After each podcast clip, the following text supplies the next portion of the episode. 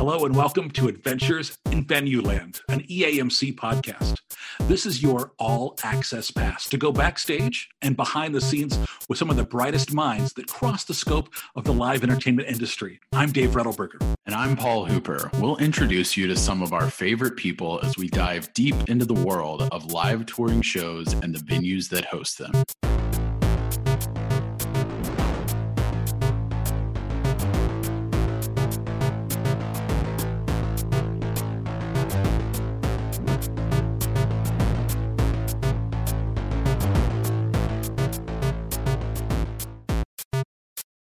Today's adventure takes us to Baltimore. We're going to talk with a, a true marketing legend. She's an event and arena marketing conference Gigi Award winner, and for a lifetime of adventures in this industry. And I'm so excited to get to hear the stories of some of those today as we talk with the the, the queen and the, the head guru of Edie Brown and Associates. Edie Brown, how are you today?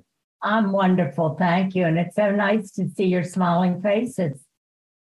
We Likewise. appreciate the time for us. And, and Edie, you know, we were just talking, you are still you know, uh, rocking things. You're still, uh, you know, doing a lot of stuff with Feld. You're still getting down in the mud at, at Monster Jam. You're, you're still a busy woman.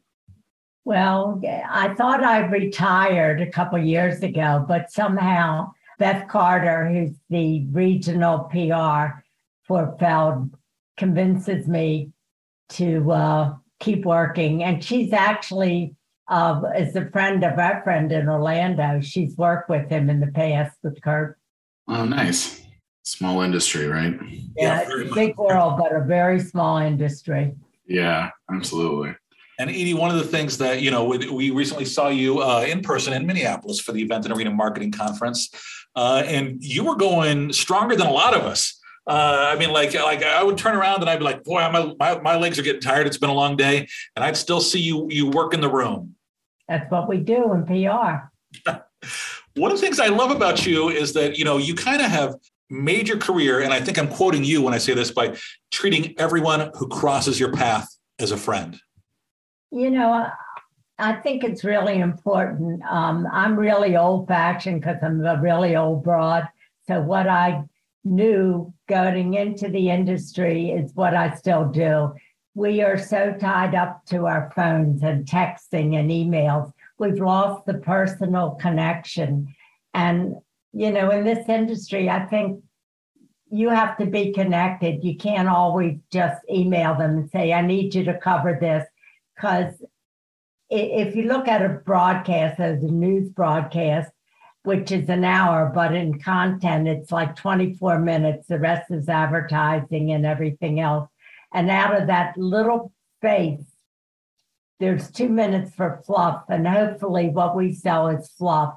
And so everybody is competing for the fluff, you know, the symphony, the Broadway shows, the charities, on and on and on. So, how in a meeting do they say, okay, let's go with this person's fluff? And it's because there's a personal relationship. They know that when they come, it, you're going to be prepared. It's going to be professional. They can get their cameras in and out. And, um, you know, they appreciate that. And we appreciate as, as individuals who are in the industry that they come and, you know, cover us. But it takes work, it takes personal connection. And um, in Baltimore, I think we're lucky because a lot of our media folks have been here forever, like Marty Bass, who been here 36 years. You know, I've gone to his kids' weddings.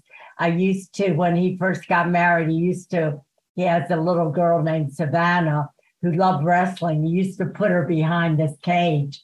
Now, you know, she's a married woman and she's doing PR in Atlanta somewhere.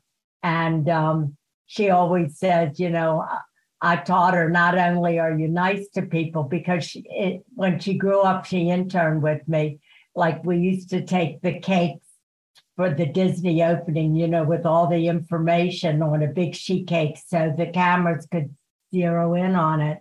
And not only do you take the cake, but you take the forks, the plates, the knives, everything themed so that, you know, newsrooms don't always have all those things. So it's all those little extras that I think you have to think about and do. And not only as a job, because you want to do it. That's part of what you are if you're in this industry. That's a great point about all the little things. And that I think really separates um, people that are kind of doing something because they love it and are passionate about it and know it's the right thing to do, and people that are kind of there to just collect the check, you know, like to, to be blunt, you know, I think we've all run into people like that. We've either dealt with, um, them on the other end of you know different PR people we're working with or uh, people we've you know seen uh, over the years. And sometimes people are there it's like this is what I've been asked to do so that's all I'm going to do. And then you have these people such as yourselves and others that they do have these great relationships and that's because you know all the people they work with they know they go the extra mile. They actually care like their heart is in what they do. So they care about the success of the event the success of the you know the tv hit. Like they want everyone to feel great about it. And it's not just about like okay we've done this let's move on. It's more like how do we do this to the best of our ability? And i think that really separates people. Exactly. You know uh, and, and it's not only a lot of people think it's the people who are reading the news that are the important people but it's the people behind, you know, the assignment editors. Yes, we love our producers. A lot of the photographers, you know, help make those decisions as to what they're going to cover. Edie, so you know, you mentioned you know uh, a lifetime of, of, of, doing this, and and am I right that you actually before you got into uh, this whole side of things, you were a school teacher? Yeah, well, this is kind of interesting because you know, when you think about what we do, you know, how did we get to where we are? So when I graduated from college, I didn't want to go right in because I've been in school my whole you know life. So I went to work in a department store with went through executive training program, became a, an assistant buyer. And then when I got married, I became a school teacher because the hours were much better and the pay. And I had the distinction of teaching Barry Levinson, who you all might remember. Oh yeah, big director, right? He did like Rain Man and The Natural, and even I think Good Morning Vietnam. Right. It was funny because he, I, you know, I know exactly where he sat and what he did, and if I would say write about the trees, he would write about the grass. His mother would come up and say, you know, what am I going to do with him? I'm going to kill him. And I said, no, he's being creative. It, you know, we encourage that. I also taught um, uh, our congressman, Ben Cardin, and actually he um, surprised me one day during education week, called me to some school and and it was kind of funny. I was at the desk and I said, Oh my gosh, I have to be at that school. The earrings were down, the lipstick wasn't on. I run to the school and they say, oh, We're waiting for you. And they bring me up on the stage. And I'm thinking, God, I should have worn something better. And where's my earring? And where's my lipstick? But anyway, uh, and he gave me um, an award for being the teacher that most influenced his life, which was really nice. That's very sweet. And I guess the purpose of this long journey of how I got to where I am, it's kind of interesting. So after I stopped teaching when I had the children. I became a potter. And so I taught pottery, lecture, blah, blah, blah. And then um, one day after doing that for a while, I happened to be downtown and they were putting up this beautiful new building. And I thought, what is that? Well, it was called the Convention Center. So I thought, well, that's kind of interesting. So I made a call and they said, yeah, come on in for an interview. I knew nothing about PR. I knew nothing about politics. I was just a lady in dirty jeans who was downtown. Anyway, went for the interview and it was kind of interesting because the woman who had the job, it was the convention center, the convention bureau, was young and very aggressive.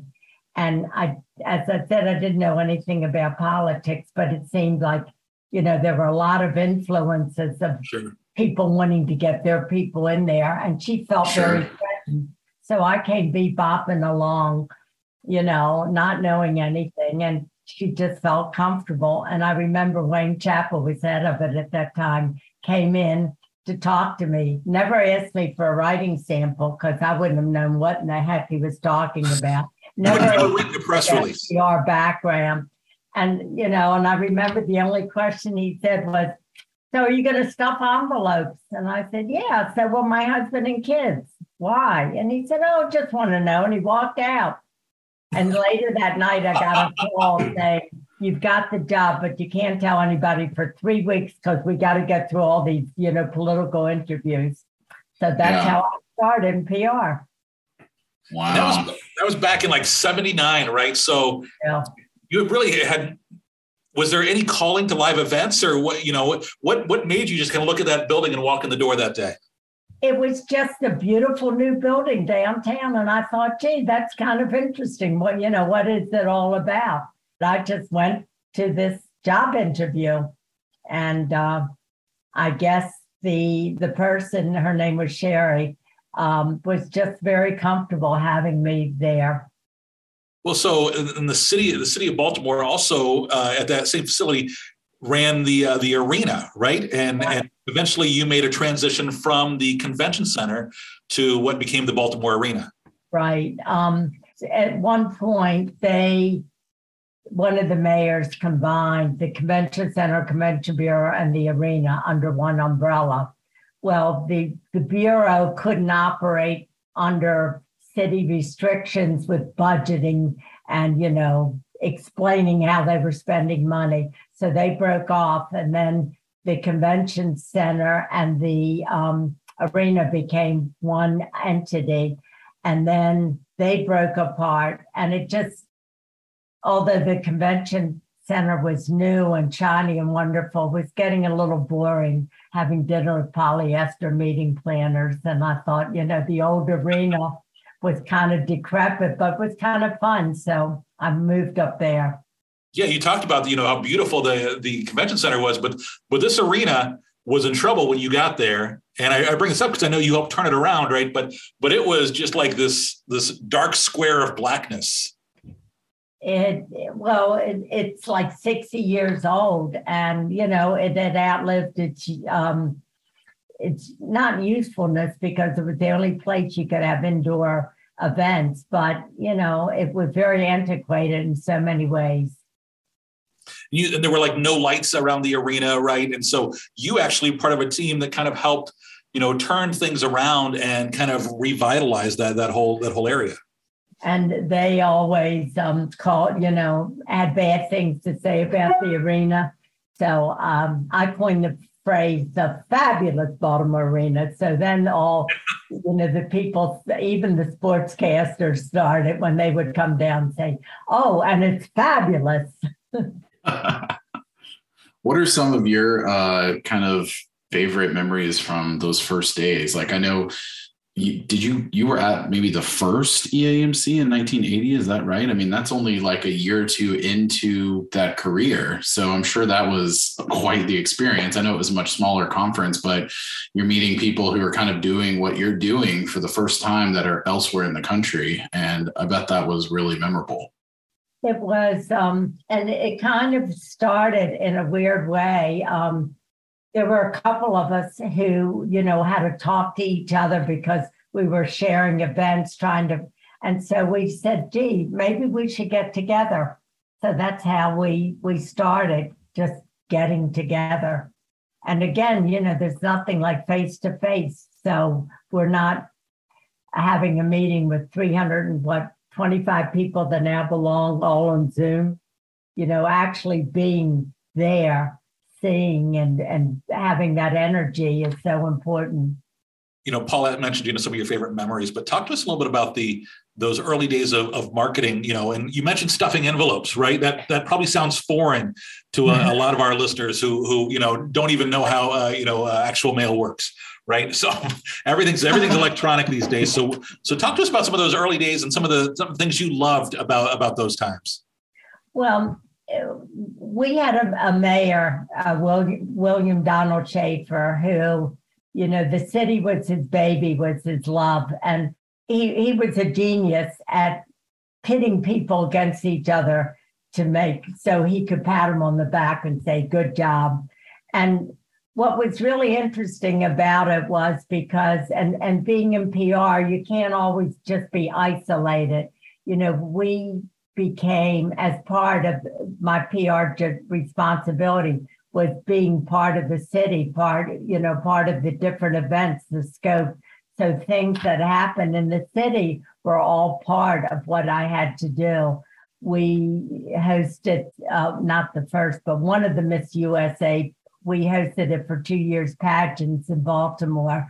You know, we did the papal visit when he came. And so part of the responsibility, I had to go and chair the PR committee for the papal visit for Miss USA.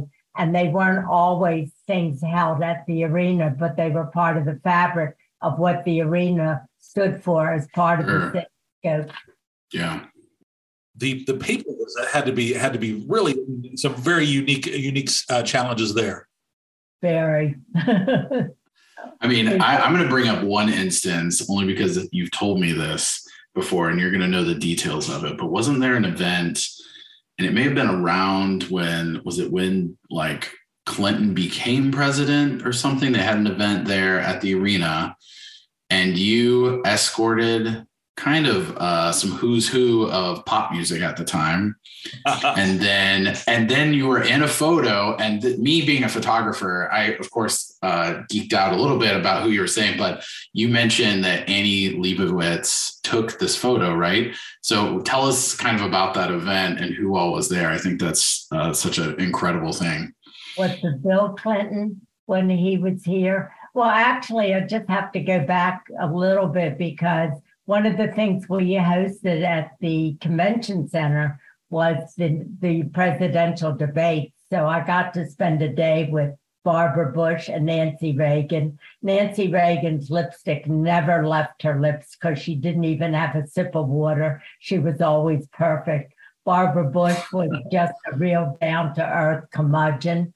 Um, that was, you know, the thing. Um, Bill Clinton. Um, let's see. Well, one of the things uh, he came to Baltimore. We had a uh, basketball tournament, and as part of his national campaign, I got a call on a Saturday night, like 1 a.m. I had to be at the arena the next morning because Clinton was going to run in to give the award to the national, you know, to the winning team. And um, anyway, I came down. It was like six thirty in the morning and whatever. And you know, we had all these credentials and all these, you know, what we could do, what we couldn't do. So we went out on the floor, and Bill Clinton was here, and the audience was there, and they had the photographers behind barricades. Well, they couldn't take the shot. You know, why were they there? To take the shot of him giving the trophy. So the Secret Service wasn't really happy, but I pulled the barriers and I ran them, let them run and get their shot. And as Bill Clinton was walking out, he turned and he said to me, That was a really smart thing, Edie. Thank you. And he remembered my name, but he was a genius at remembering names. That's awesome. And then was it was it for a presidential thing later where uh did you bring uh, some musicians up into a suite? I'm trying to remember the exact story, but it was like Michael Jackson and and Whitney. I, I, I'm I'm I'm messing up the story. I'm trying to remember. I thought you were going to ask me about my other friend, Dave. Oh, oh, well, Dave, Dave to you, Dave to you, uh, Dave Grohl to uh, all the rest of us who uh, who you know look on fondly at him but yeah, I mean, I, am glad you brought that up because we did for anyone who attended the virtual conference. Uh, which was, you know, not the same as the in person, but in 2021, we kicked off the virtual conference in just about the most amazing way we could have, uh, with all thanks to you and your relationship, but with Dave Grohl, obviously of Foo Fighters, Nirvana fame. And you have a relationship with uh, the family and with him and attended the wedding. And, you know, it, it does seem like uh, just one of the many amazing stories throughout your career. But do you want to tell us kind of about that and how it all came about and how you how you got to know them? Well, um, Dave uh, actually married one of my best friend's daughters, and I didn't really know much about the Foo Fighters, except they had played the arena. I remember that. You know, get them in, get them started, and get out of there before the traffic. And um, anyway, um, and my kids, another, my kids never knew that there was a second half to anything because when intermission would come, I'd say, okay, let's leave before the crowd. when they were older, they said, Mom. But um, anyway, so Dave married Jordy, and um, he is such a down to earth, nice, intelligent human being. Um, you know, he's a genuine person. Um, I don't, and this is going to sound bad, but you know, when he gets up there and he shakes his head and screams, that's not. He has a beautiful voice. If you remember back to the Academy Awards a couple years ago, when they had remember all the people that have passed, Dave sat on the stage with a guitar and sang, and um, you know that that's the part of him that I love, not necessarily when he's on stage. Yeah. But um, another funny was his mother, Jenny, and I went to see him in concert in, in Washington at the one of the venues. And so we were standing there. Now all the young people see these two old ladies and they kind of give us distance around because they can't figure out what in the heck we're doing out there on the floor. Did you uh, crowd surf that night, Edie? Did you? Did you? Uh... I was very tame, sort of, but um, he has three wonderful children. Uh, Violet has an incredible voice, and um, she's had her own little band. Fifi, the youngest one, has no interest in anything. She's the one that looks the most like George, his wife Jordy, and um, you know they they have a very good marriage. They um, they complement each other. And um, you know, she on her own has has done little, some interesting things. She became an organic gardener, and she would go to these uh, farm things on Sunday and sell product. And Dave would go and help her sell, or you know, he would do barbecue. So there's lots of nice parts to, to him other than being you know, renowned musician. It is a great interview uh, that you did We your your familiarity with him and his family kind of gave him a, a comfort level that uh, uh, gave the interview just a different feel. And it's available. And I know that uh, uh, Paul and our, our communications team posted that on YouTube. It is available. Uh, you can find it there, but it's it's definitely worth checking out because he's just a very very down to earth guy. Yeah, I forgot the name of the organization at the beginning. I was so nervous because when Kurt asked me to do it, I said, I'm behind the camera, not in front. I put people in front of the camera. And he kept right. calling, calling. It finally wore me down. Then he called, and Paul, everybody's calling, How's your audio? How's your sound? How's your background? fucking idea you know we'll just we landed the plane though. We got it uh, i mean it's some of that too of course we were like confirming it you know like i think the what the day before uh dave where we we confirmed moments before felt like yes. Moments but i mean it was it was wild and then it and then it just went great uh like dave mentioned you had such a nice rapport with him and and i think to also you know credit him what you were saying is he just does seem like one of the nicest guys in rock and roll right? And he and he does play both sides of that. You know, even if you listen to the Foo Fighter stuff, uh, he has that kind of soft, frail voice that he'll sing, and and then he has that like rock star screaming kind of yell, and sometimes it within the same song. But I think you know this versatility mixed with his personality is really a credit to his success that he's had and and makes him memorable. I think to a lot of the venues and uh, people that have hosted him over the years another sweet thing for their wedding, they li- live on top of a, um, a big hill. And um, so for the wedding, they sent baskets of champagne and cheeses to all the neighbors and said, Tonight's the only time you might hear loud music coming from this place. So I thought that's that was a brilliant nice idea. Yeah, that's great. Well, you know, you mentioned, you know, Dave Grohl and his family, but I know, you know, your family's played an important role in, in your adventures. Talk to me a little bit about uh, uh your family being along for for this ride uh, for you. Well, I have three children. My daughter Jody now lives in Scottsdale, and she had triplets. Unfortunately, my granddaughter passed away four years ago, so she has two sons.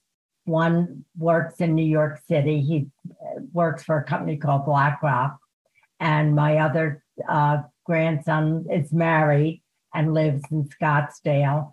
Uh, I have a son, Mitchell. He has two sons. One lives in uh, Frisco. He works for TCG, the venture capital firm that, um, what's his name? Uh, he was head of Fox Films. He did the Titanic. Uh, it'll come. Yeah. You can look it up. And then um, his other son lives in uh, London. He works for Instagram. He, um, oh, cool. And then my youngest son lives in either Boston, Florida, or Maine, and he has three children. Have uh, any of them become chips off the old block? Have they dipped their toe in in any PR stuff, or are they somewhat uh, you know, kind of not necessarily wanting to touch it. Uh, I'm sure I'm sure they got a little bit of a dose of it as they were growing up, but uh, is it is it sort of uh, you know they're all sort of exploring their own paths, or have any of them kind of tried to do a little of that?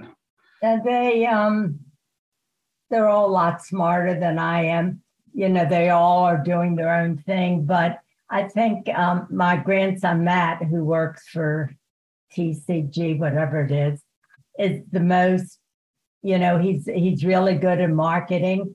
Uh, for instance, his company was going to bid on this. There's a town in Iowa or somewhere that is like the quilting capital of the world that everybody goes to. So his company was interested in maybe, you know, buying them.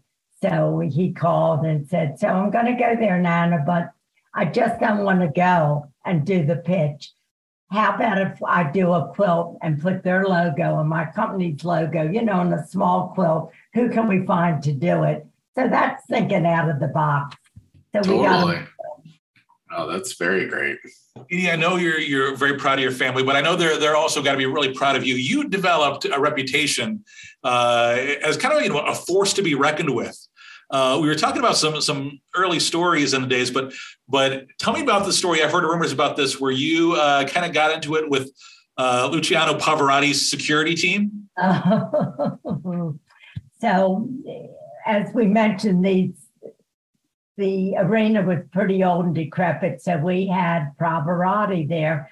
So I insisted all our ushers, we rented tuxes for them and we put down red carpeting, but we wanted to do something really nice, you know, for their backstage. And backstage was really, really decrepit and old and whatever. So we, you know, order carpeting and couches and, you know, nice things to be brought in. And his security team started to give the guys a hard time about it. What are you doing? You uh, and I said, well, we're trying to make this nice. And anyway, they gave me a really hard time.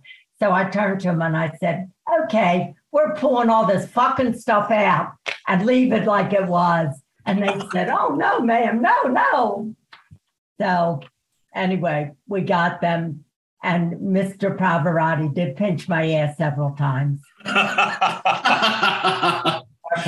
I mean, that was like uh, doing the whole arena welcome, uh, like before before the arena welcomes. Now everyone's doing. It. Now, if you if that happened today, those security people would be like, "Bring in more, bring in more, bring in more, bring in more." You know, it's funny how times have changed like that. That's so funny. It's uh, yeah. Well, the industry has changed so much, you know, and it's it's just remarkable what people like you and, and the people out there can do in a minute's notice look up anything. Nothing is sacred anymore. And we're never never you know far from our our phone. It's always with us. Right. Sure. So you know, you you know, you mentioned obviously the arena's terrible condition, and and and I know you were a big advocate in, in getting Baltimore a new arena. And as that happened, right around the what around 2000 ish uh, uh, is when you kind of decided to start Edie Brown and Associates, your own PR agency. Talk to us about about that transition, and then how you you also stayed on, you know, with the arena kind of as a consultant, right? Right. Um, well, I just you know got tired of all the hours and whatever, so I decided to retire. And um, a couple of my clients and people that I'd worked with asked me to come work with them. Um, I got hired by the state of Maryland in their economic development arm. So I did tourism, movies. Um, we had a big uh, department trying to get movies to come here, um, tourism, and so that was that was a lot of fun. They sent me to Sundance a couple times to uh, interview fun. people, so that was very nice. Also, I worked for a company called the Campbell Group, and the Campbell Group was the original advertising PR firm that uh, handled the Baltimore uh, Convention Bureau. So they did all of their uh, advertising outreach. So I worked for them too as a consultant. I did, and, and then Feld said, gee, we really like you doing our PR. So we're going to, we want you to continue doing that.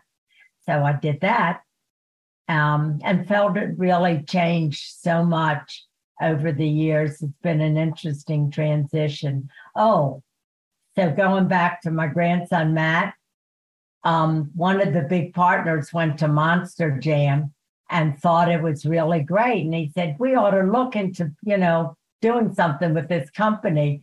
So at the meeting, Matt said, Hey, you know, I know something about that. So he wrote a letter to Kenny Feld um, with pictures of him at the circus and all this. And um, anyway, Feld said that they want to stay private, but they would keep the company in mind if they ever decided that they wanted, you know, outside capital.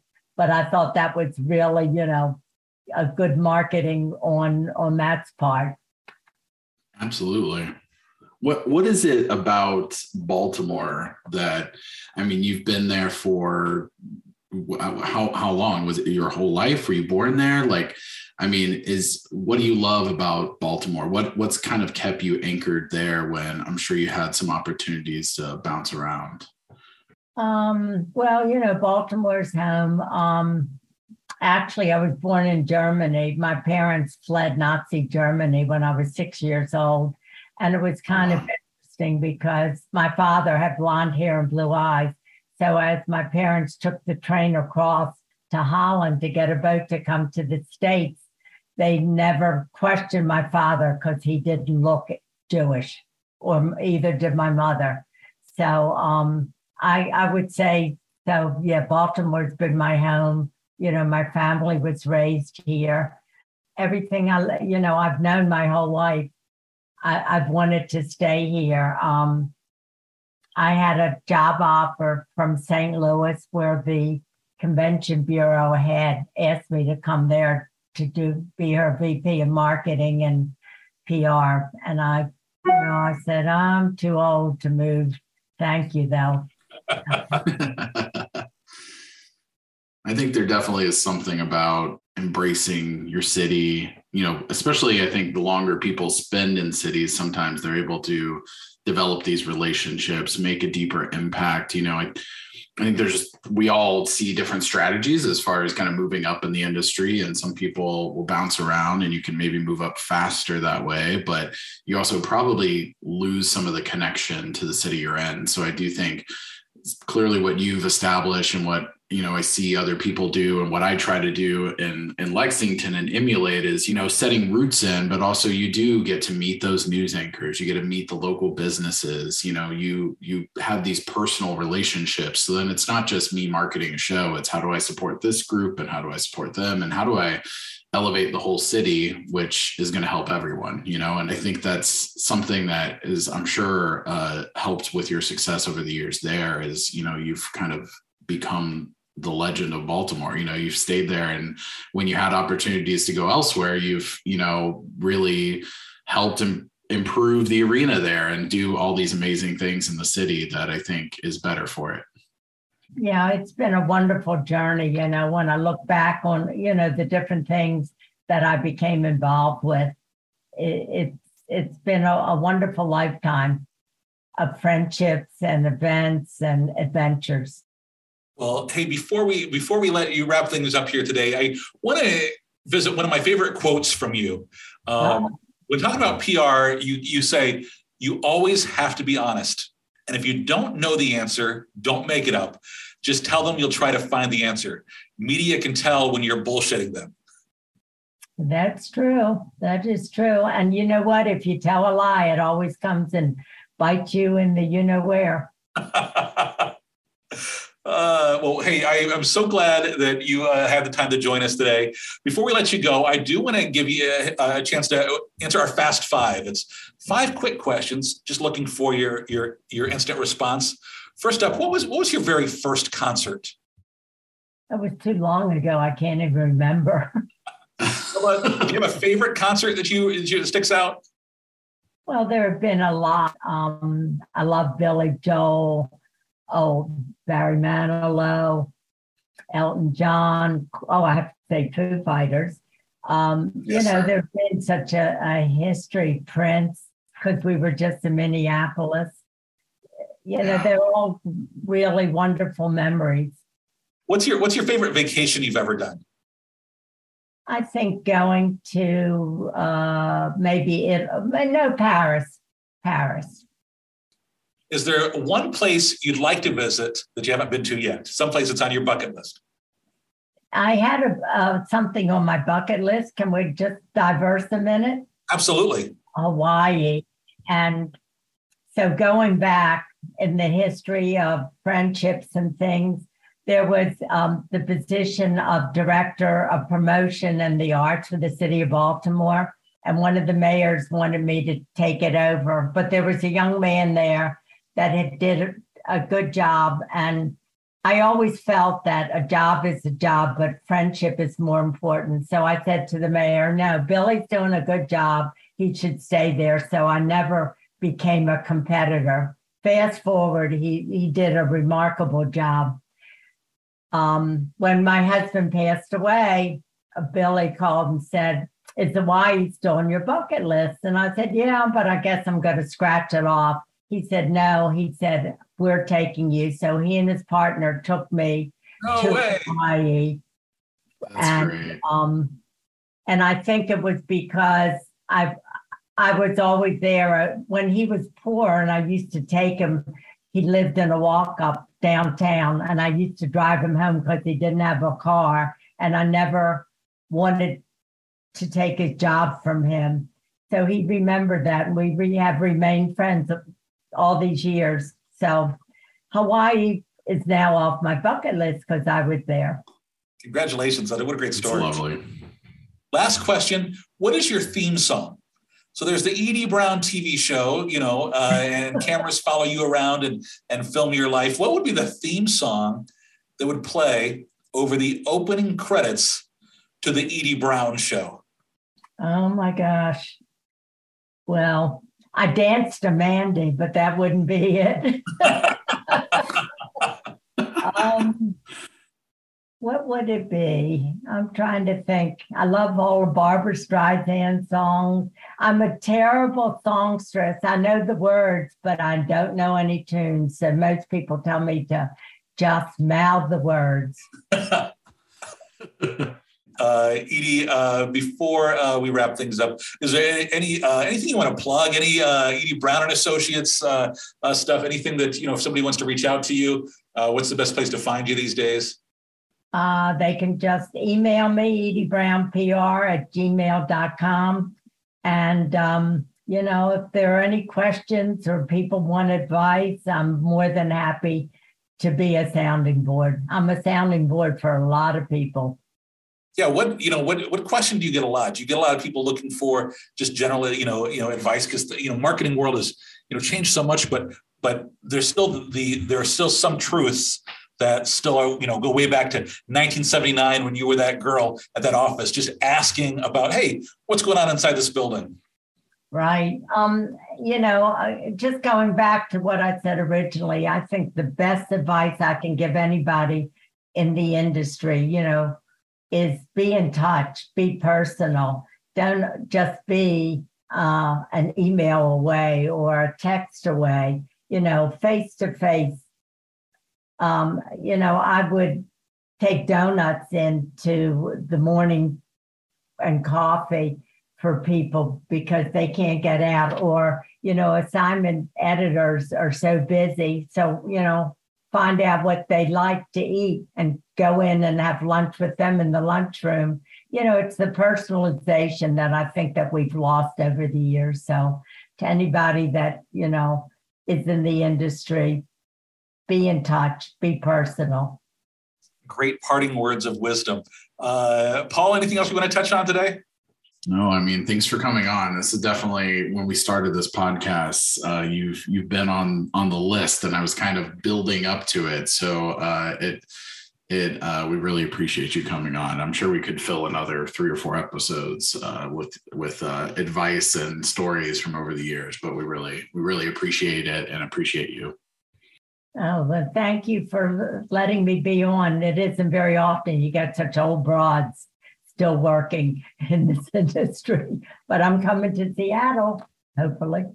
Hopefully, we'll uh, see you in Seattle in 2023 with the Event and Arena Marketing Conference. And uh, hope everybody else can make it out there too, because uh, Edie still parties like a rock star. and a big Big thanks to everybody for listening to Adventures in Venue Land. Remember, you can subscribe and find more episodes wherever you listen to your favorite podcasts. We love your five star reviews so you can help others find us. Until the next adventure, I'm Dave Redelberger. And I'm Paul Hooper. Thanks for listening, everyone. Thank you.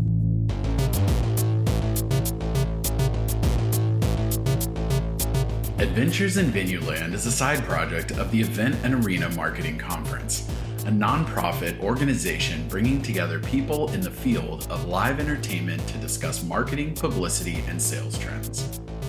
Find out more at eventarenamarketing.com. Audio editing and mixing by Camille Faulkner. Design and digital advertising by Megan Ebeck.